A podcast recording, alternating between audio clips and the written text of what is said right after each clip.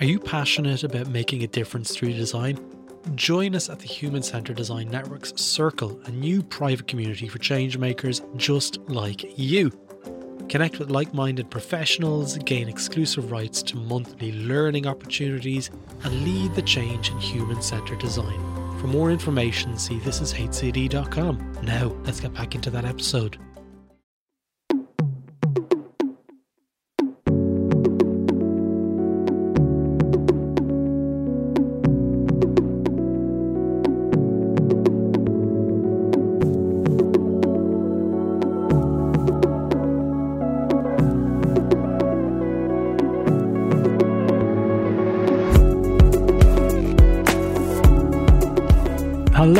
Welcome to another episode of Bringing Design Closer. My name is Gerry Scullion and I'm a service designer and I'm the founder of This Is HCD and the CEO of ThisIsDoing.com where we provide live online design and innovation classes providing training for people within the design and change making space. We also have our new Doing Design Festival series now, and with the next event on June the 18th with the theme of Doing Design Online, with some of the This Is Doing team talking about loads of items related to that. For more information, see the doingdesignfestival.com. Now, today in the show, we have Lar Veal, lead UX designer for business banking in AIB, one of Ireland's biggest banks. We speak about the journey both Lar and AIB went on introducing Jobs to be Done framework and what this actually entailed. I have a little bit of experience with jobs to be done, but not an awful lot, so I was extra curious and approached this conversation as somebody who was kind of keen to learn a little bit more and also maybe discuss some of the caveats that went about introducing new things to an already established team and organization. Anyway, let's get straight into the episode. Lar Veal, how's it going? How are you? Great, Gerry. Thanks for having me on the show. I'm a long time listener, first time caller. Oh, really? It's, it's like we're starting off like Frasier here. That's what uh, Frasier Crane used to say. But Lar, I've been excited to get to interview you. I've been trying to set this one up for quite a while, but obviously this is my first podcast back post COVID. Everyone, I've been out of action for a couple of months, but I'm excited to have my first guest back for 2021. Believe it or not, it's Lar Veal. Lar, where are you coming from today? I'm just in Louth, which is the wee county. It's the smallest county in Ireland. Best county Close to the border. The best indeed just on the border with with the north of Ireland. Uh, very good. I follow Lar on Instagram, and the photos that you send are insanely beautiful. And I'm actually from Louth as well, so I, I know I'm completely biased. But the Louth that I'm from and the Louth that you're living in is are two different worlds. So it's it's absolutely beautiful part of the world. Lar, today we're we're going to be chatting about jobs to be done. Mm-hmm. Maybe we'll start well, what's your experience about jobs to be done and give us some context on, on what you're currently doing now? Sure. So I first heard of jobs to be done quite a few years ago from Clayton Christensen, died unfortunately this time last year. And Intercom were talking a lot about it as well hmm. when they kind of started out. So I, I dug a little bit deeper into it and just recently have introduced the kind of concept and the method into where I work at the moment in AIB in Dublin. So yeah, that's that's basically where it's come from. Uh, you mentioned there Intercom, okay, and I'd actually seen Emma Meehan, who was at Intercom for a number of years, and since that's moved right, on. Yeah. Emma talking at UX Scotland when I was there a number of years ago, a great conference, and was talking about how effective it was in bringing the kind of customer closer and solving, you know, va- valuable customer problems. And at that stage, I'll be honest with you. I was like, I enjoyed Emma's presentation, but I was like, oh, this is just another, another thing, another, another tool for a designer to potentially use, or worse, a non-designer to use and make a balls of it. Sure. So w- you mentioned there that you were probably a little bit cynic beforehand. What was causing that cynicism? Uh, that's precisely it. I think I, I was a, bit, a cynic, if not a, skeptic, I suppose, in that was it just another model or new, another way of doing the same thing, effectively a Mm. repackage. And God help you if you go onto Medium and start reading some designers saying personas are bad, jobs to be done are good. Yeah. But uh, so yeah, I was a bit skeptical, and, and our friend Jared Spool has called jobs to be done a bit of a gimmick.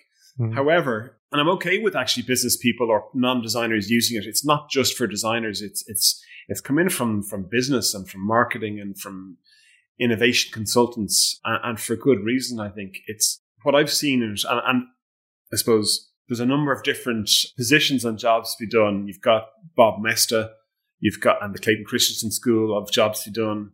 Yeah. You've got a guy called Alan Klement, who's is kind of similar, I think, and then you've got Strategyn and Tony Ulwick. And I kind of favoured the, the latter one, Tony Ulwick's approach, largely credited with inventing jobs to be done, but for him and, and for Strategyn and for the people who kind of follow that school of thought is that it's a very precise framework. Hmm. So very structured framework. So it gives you some very specific tools you can use to think from the outside in rather than thinking about solutions first, that you're actually thinking about needs first.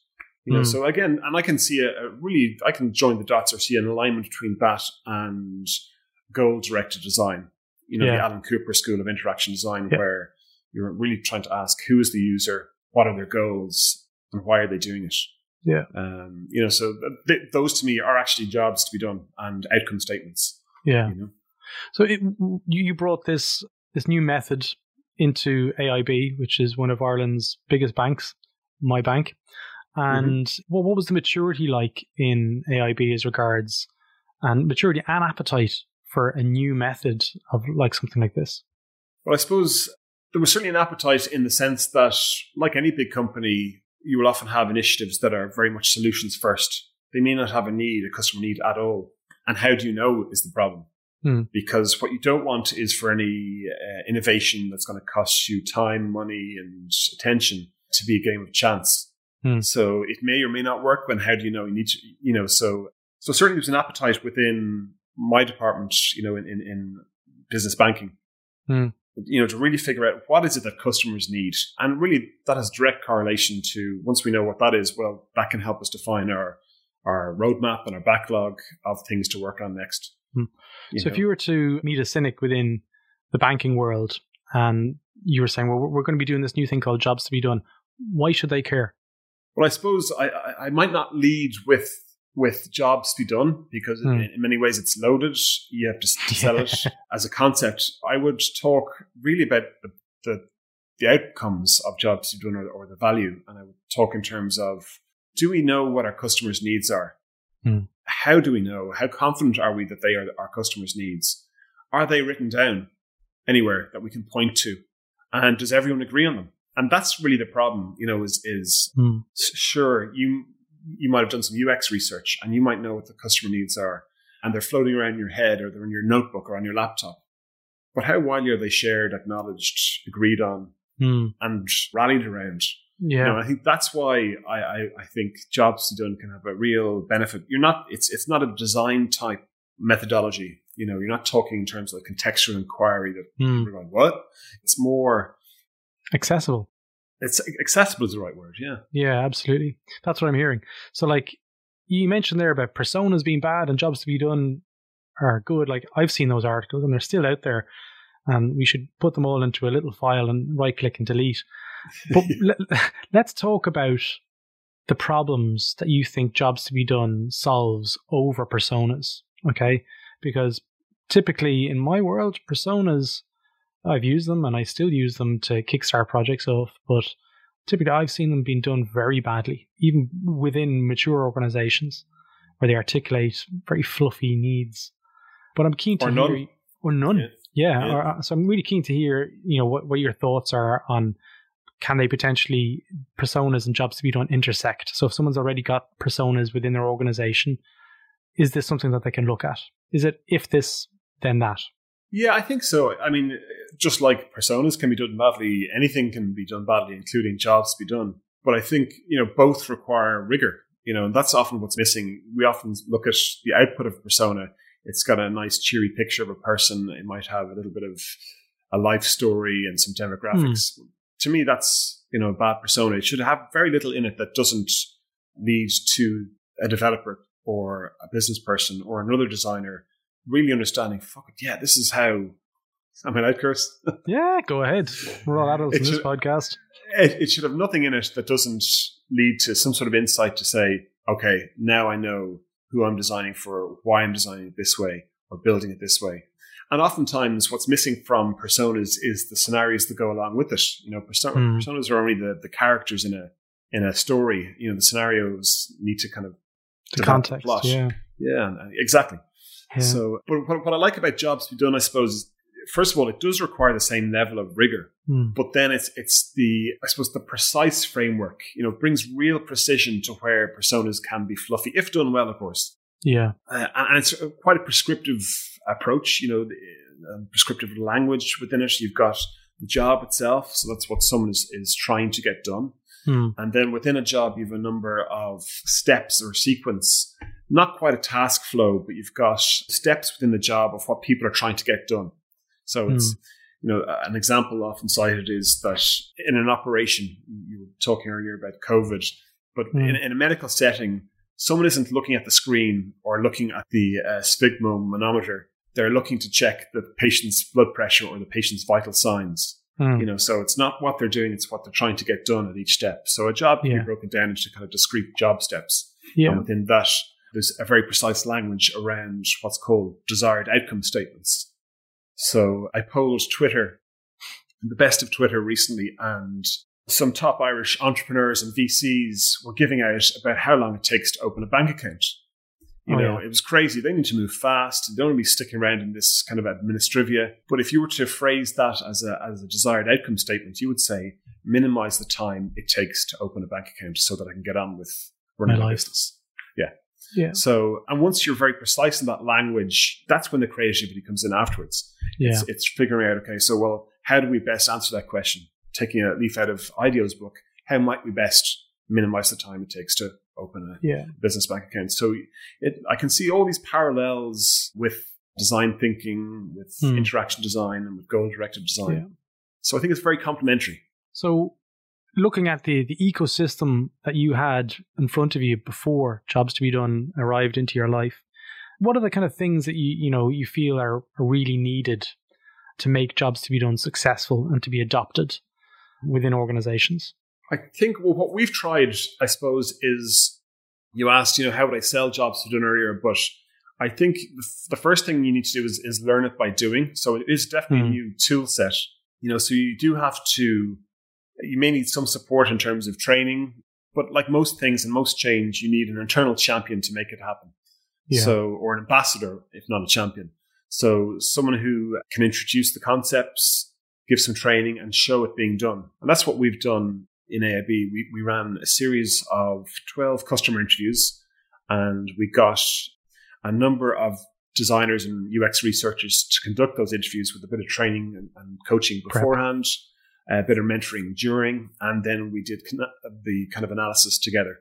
And what, was really interesting is, is we, before we did this, I tried to put the lens of jobs to be done over some interview notes I'd taken over the years on, I think, 30 or 40 interviews, all around making payments. You know, what are the problems around making payments? Mm. And we came out, I came out with about 20 to 30 uh, outcome statements from those. Hmm. You know, so that it's kind of a retrospective activity. Yeah. But then when doing it the next time out, I think we tripled it. We had over 90 outcome statements from interviewing a different set of people with a precise lens of jobs to done over it. Yeah. Know, so these are, are 90 articulated needs that we can all agree and rely on and, and align on. And then the next step of the process is to, well, you can actually survey, you know, a larger sample and ask of these outcome statements, which of them are most important to you and which of these Mhm. are you the least satisfied with? Let, let's talk a little bit more around that whole kind of surveying process because it sounds very similar to Gerry McGovern's top tasks methods. I don't know if anyone has have you have you ever used Gerry McGovern's top tasks? I'm familiar with it, yeah, and I used it years ago with a telco. Hmm. I think when the book first came out, it's, I think it's out about 10 years. The method's about About about ten years. Yeah, the book Yeah, is about three or four years, maybe. I Oh, don't know. maybe, okay. Gerry's probably listening, kind of going, "No, Jerry, it was out eighteen months ago." um, I'm useless with dates, but like in terms of you mentioned there about doing surveying, and I guess it'd be good to understand what an end-to-end journey looks like for a jobs to be done project. If that's Sure. If you're following the prescribed process, the first step is Hmm. we need to interview people. Yeah. They may not be customers, they may not be even users, but it's really in the problem space. It's not in the solution space. You're really trying to figure out you know, how people think, what they're trying to get done, not just in, in, in the narrow purview of, of what you can offer and what your capabilities are. because if you do that, you're blind to the potential opportunities and Yeah. needs that are unserved elsewhere. So that that'll be the first thing. So you you can do a number of interviews. I would advocate, you know, somewhere between twelve and twenty, and you can do multiple types. That's of quite a lot, Lara. That's quite a lot. 12 and 20 is quite a lot. Why is it so high? because you're going to get different types of people. You know, so I think that's generally why patterns can emerge. You know, after five, six, seven, eight. Hmm. But like if, in AIB's example, we've got small businesses, we've got medium-sized businesses, and we've got corporates. You know, and, and they Okay. have they may have very similar needs. We don't know until we've done the work. Hmm. You know, so my point is that it you know does require rigor.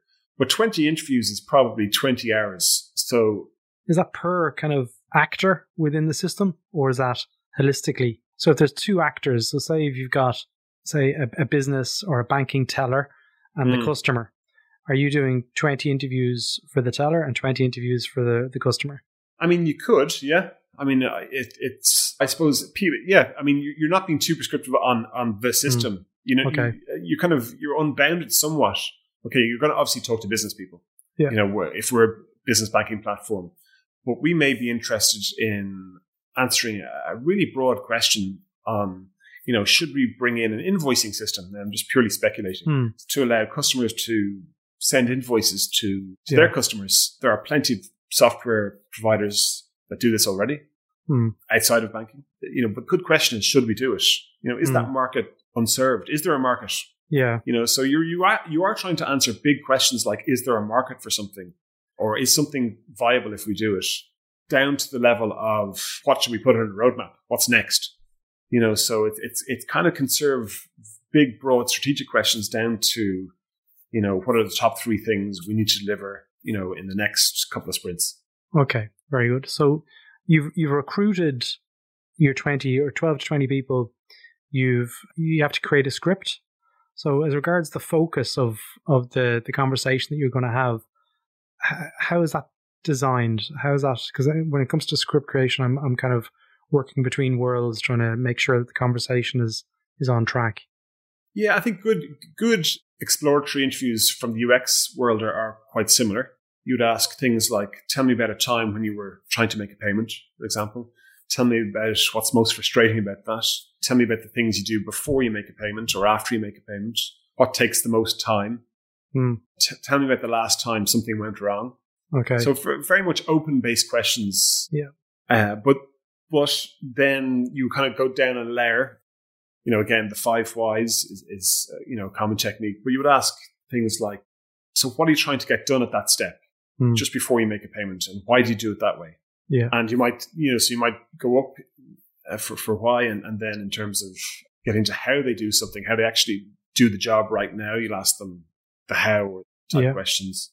How do you store that invoice? Why do you store that invoice? I might store that invoice that I need to pay because I don't want to forget it when it's due. Hmm. Yeah. How do you store that? Well, I store that in a spreadsheet or I store that in a folder on my phone. And Hmm. some of those, solu- why do you choose that solution over another solution?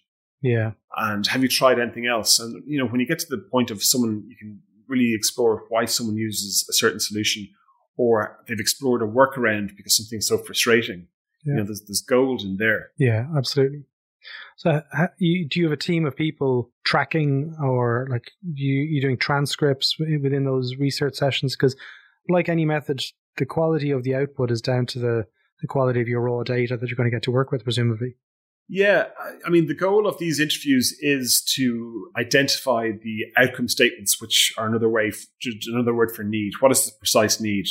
So we've tried transcripts; uh, they Mhm. work. So some of the tools out there nowadays are phenomenal. You know, using Lookback, using Dovetail. Dovetail, Dovetail uses an automated kind of transcription Transcript. service. It's not the best in Irish accents, I will say, but Surprise, surprise! It's based out of Sydney. Yeah, but it's Yeah. it's it's. Uh, I think I'm not sure what they use in the background for the transcription. It might be Otter, Yeah, but it actually it, it has meant that we've missed very little. You know, when we go back and analyze the transcripts. Hmm. But actually, the, the technique that I'm most interested in at the moment is during the interview, uh, and it, it's really worked well remotely because you share a screen and you're writing out the insights, and the, the participant can see them.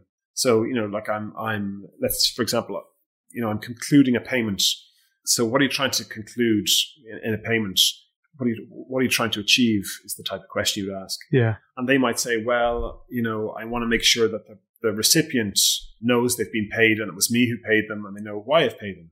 Hmm. Okay, so what, what are you trying to avoid in that situation? And you're probably trying to minimize the likelihood that a payment goes unrecognized by a recipient. Yeah. Or minimize the, the back and forth Yeah. or any disputes around being paid when the person is being paid. Yeah. And they go, oh yeah, that's right. You know, so you write that down, and then you would you would literally validate it with them in the room, saying, is, is that accurate?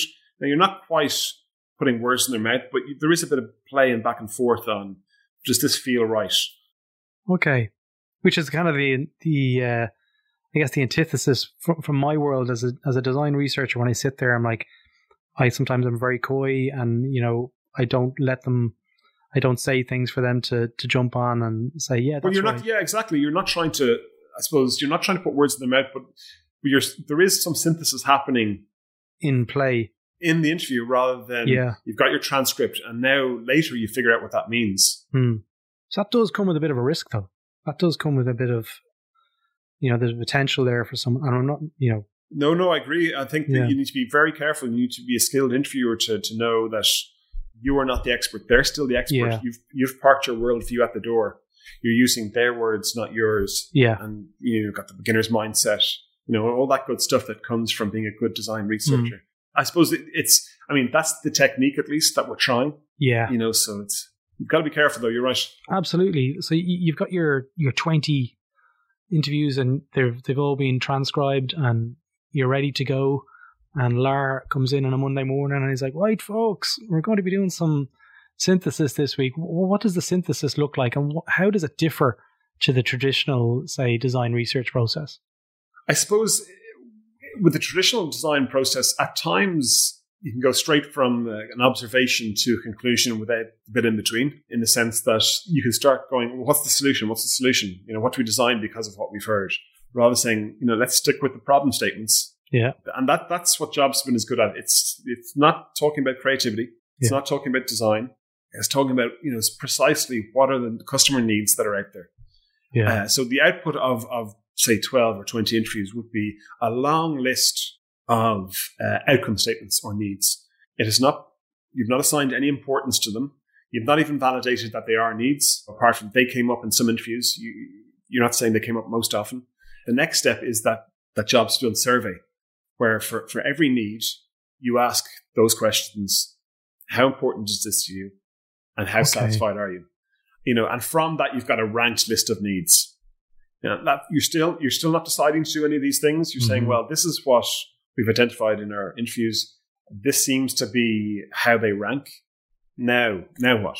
So that's Yeah. when the skills of synthesis and design come in, and Yeah. creativity.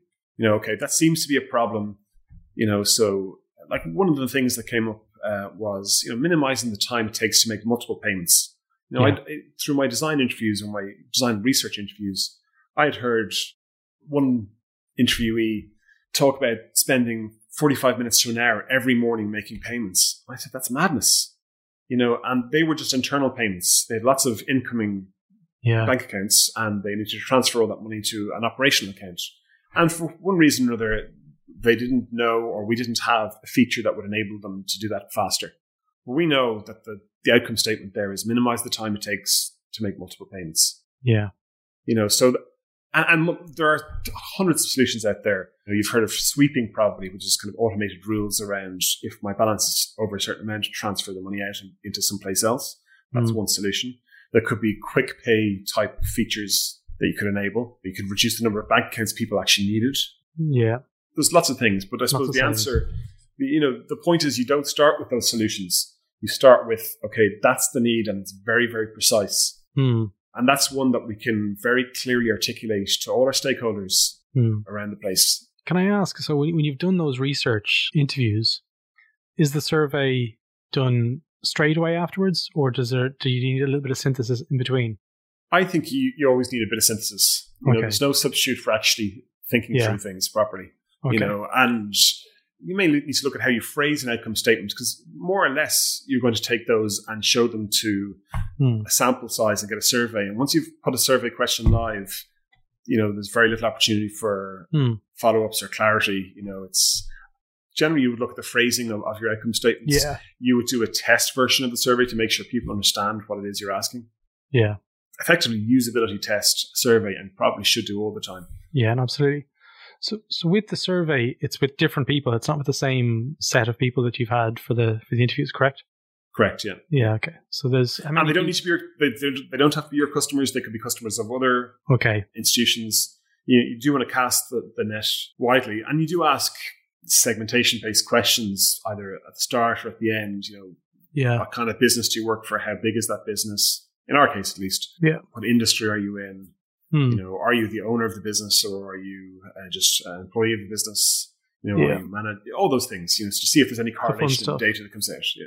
It kind of reminds me of, uh, and like I've I've not used jobs to be done. I've used Kano modeling and top tasks and all this kind of stuff. But that survey you mentioned there kind of reminds me a little bit of the the phrasings of the questions within Kano modeling. Have you? It's, it's, it's, it's, yeah, it's very similar. Like it, there's paired questions. yeah. I think Kano looks at the solutions, you know, so I think again, I can see. You need to have your solutions up front for Kano. Like you need to have your features, and it kind of works out the basic needs and the desire. Yeah. yeah, but I think, you know, that whereas you could really use them in a complementary way. And Absolutely. I haven't yet, but I mean, Kano looks at, at how, basically asking the question, Yeah. how satisfied would you be with the presence of this feature or the absence of it? How pissed Yeah. off would you be? You know, so, you know, and, and the delighters and the table stakes type stuff, you know, but Absolutely. So it could be like, well, when you're saying it there, I'm, I'm seeing a journey of hierarchy of things, and you know the concepts could be used in the Kano model, or the outputs of the jobs to be done could be used in terms of a Kano model, you know, survey or research study. exactly. Yeah. Yeah. You know what I mean? It could Yeah. be really cool. Yeah, so I mean, that's we're going to explore that, you know, and that's the great thing, you know, with, with the opportunity to, to to work through these things, you know. So you know, we have to try it first and see if it works for us. You Yeah. know, once we're, we we kind of understand the method and and how to Hmm. practice it, I suppose. How does it integrate with like r- other studies that are running concurrently? So, say you've got a couple of teams doing jobs to be done, and there's maybe some things that are intersecting. Is there any kind of secret sauce as regards the repository of information that's that's captured during jobs to be done, research and synthesis? Well, that that's one thing we did recently was we brought in Dovetail Yeah, as a research repository because you know I remember asking questions. You know, does anyone know about you know how to best add credit cards to accounts or some, some something like that? Hmm. you know, and I was uh, on on Slack, and, and what was very interesting was there was definitely someone who knew the answer, but it, it it's who you knew. yeah, There was no place to go to; it had to be a person to go to, and of course, if they move on, the knowledge goes with them, Yeah. and memory fades as well. So, the research repository we have is phenomenal because any new initiative that we're working on, any new feature, where the question comes like, okay, what do we know about this? You know, what do Yeah. we know about the people who who need to use this at some point? And through clever tagging within Dovetail, we can get to an answer pretty quickly. Yeah. So desk research can be the, the primary research you do rather than the secondary, you know, if it exists in Dovetail. You know, and if it's recent and if you feel that it's, you know, timeless rather than ephemeral. Hmm. How how have you found working remotely and all this stuff with jobs to be done and stuff and stuff and Um, stuff? Yeah. I think it's actually been pretty positive, particularly in research and interviews. Uh, when you're fixed to a specific location, like your head office, where you've got really good research rooms and and, and Hmm. you know usability lab, you're kind of constrained by your geographical area. So who can get to you? Who can afford to get to you Yeah, over their lunch break during a working day yeah, in a timely way. Whereas now we can cast the net, the net far wider across the country, and not just our country. You know, AIB are in, in Northern Ireland and in Great Britain as well. yeah. So we've been able to interview customers, More you know, inclusively. over, yeah, inclusively over over Lookback. So that's been really really helpful. So that that's been, I think, one of the benefits. You know, it kind Yeah. of forced us into doing that. You know, it means that we can go back out. You know, when things do or ev- if they ever return to normal, that you know we shouldn't be constrained by our geographic limitations. Yeah, and absolutely. Looking back on what you've and you as the organization and also yourself, what are the key learnings and what would you do differently based on what you've done now? I w- probably would have taken it in earlier. oh. but, uh, but hindsight's great from that perspective.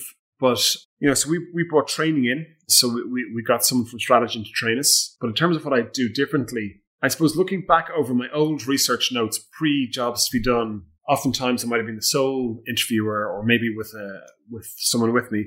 But our, the notes we took weren't full transcripts; they were summary notes of what we felt were important in the moment, or what we caught, and lacked the things we missed. Hmm. Whereas the benefit of, and actually this is one of the things from working remotely, in that if we're recording interviews and the, with the ability now to, to run transcripts, there's less likelihood of us missing anything. So we can focus on the interview in the moment rather than trying to capture everything right there and then. You can go back over your transcripts. So that's been really useful. And that's, I suppose, technology has enabled that in Yeah. many respects. So previously we were using more manual ways to, to record and it was just a pain to go back over notes. Whereas if you can timestamp certain things in a full interview video and transcript, you know, you can go back over it and, and zone in review uh, it. after the fact. Yeah, yeah, Yeah, absolutely. So it's brought a bit of rigor back. I think that's the, that, you know that, that should have been done anyway, but it's just it's focused again on, on that sense of rigor. Yeah, which is which has been quite good. Yeah. But ultimately, I think ultimately, you know, it's I'm sure like any big business, there's been near misses where there's been an initiative where a project could have gone out and, and maybe still does with a solution first focus. Yeah, Whereas this thinking from the outside in, I mean, that's that's been a kind of a design researcher's mantra for years. yeah, But you know, and we've been asking for the seat at the table for so long. You know, and maybe this is one way we do it. We're using something that's actually brought over from business, from Clayton Mm. Christensen, from Bob Moesta. You know, we're we're bringing one of the tools that's probably more recognized in that side of the house, yeah, and, and indeed marketing. But once once you're very clear on what those needs are, you don't actually have to create something new. You know, it may be that actually, Jesus, lads, we have something. We're just not talking about it in this way. We yeah, need to talk about something we have in this new way of how it solves problems for people. yeah. Re- resequencing the system. Yeah. It's probably yeah. That's a really good point. Lara, if people want to reach out to you, what's the best way for them to do that? Well, they can check out my cinnamon buns on Twitter at Lawrence Veal, Yeah, uh, or they can uh, find me on LinkedIn. yeah. I'll put links to those in the show notes. Lara, I, I'm, I'll be honest, I'm a bit disappointed that I didn't get my cinnamon buns in the post. Lara, Lara mentioned to me a number of weeks ago his cinnamon buns. We've also been joking about the cinnamon buns for quite a while, but check out Lara's cinnamon buns. They're uh, they're great, like you know. Well, once restrictions uh, are lifted next month, Gerry, I will deliver a Six- fresh batch of cinnamon 12. buns. 12, 12 buns. Yeah, yeah. Lara's telling me he's got a, a really large oven. He's like a like like a baker that up in North Louth having having lots of uh, baking excursions in his in his lockdown. But Lara, it was great. Like I, I I honest, I I learned a, a lot today about jobs to be done. Um, hopefully people give it a give it a try. Who do you recommend to follow or read in terms of materials about learning more about jobs to be done? There's a few out there. I'd start with Strategyn and I'd look at uh, Tony Ulwick's book. I think it's a free book called Jobs be Done. Yeah. It's based on his original book, which is a- another book about 10 years old or more called uh, Outcome Driven Innovation Oh yeah, What Customers Want. That one. But there's also uh, Bob Moesta's side of things. He, he's a book out as well. But really, like what they boil down to for me is they boil down to outcomes, focusing on Mm. outcomes, not input, not features, focusing on outcomes. Yeah. And I sorry, I'd be remiss to not mention Jim Kalbach. yeah, He wrote a great book about bringing all the different strands of jobs to be done together into one book, yeah. and a very practical, not dogmatic. Reference type book. Yeah, you know, and but it gives you kind of playbooks on how to to apply them. It doesn't give you the, the full thing which is perfect. exactly. Like it's Yeah. really it's one of those books that you don't read cover to cover, although you can. But it's one you pick it up and go, okay, I'm trying. I have a specific type of problem. How do I use Mm. jobs to be done, or some method to, to help solve that? Yeah. How might I not eat all the cinnamon buns? exactly. Yeah. I'll put a link to Jim's Jim's and Bob Moesta's uh, books there into the, the show notes, Lar. Thanks again for your time. It's been loads of fun.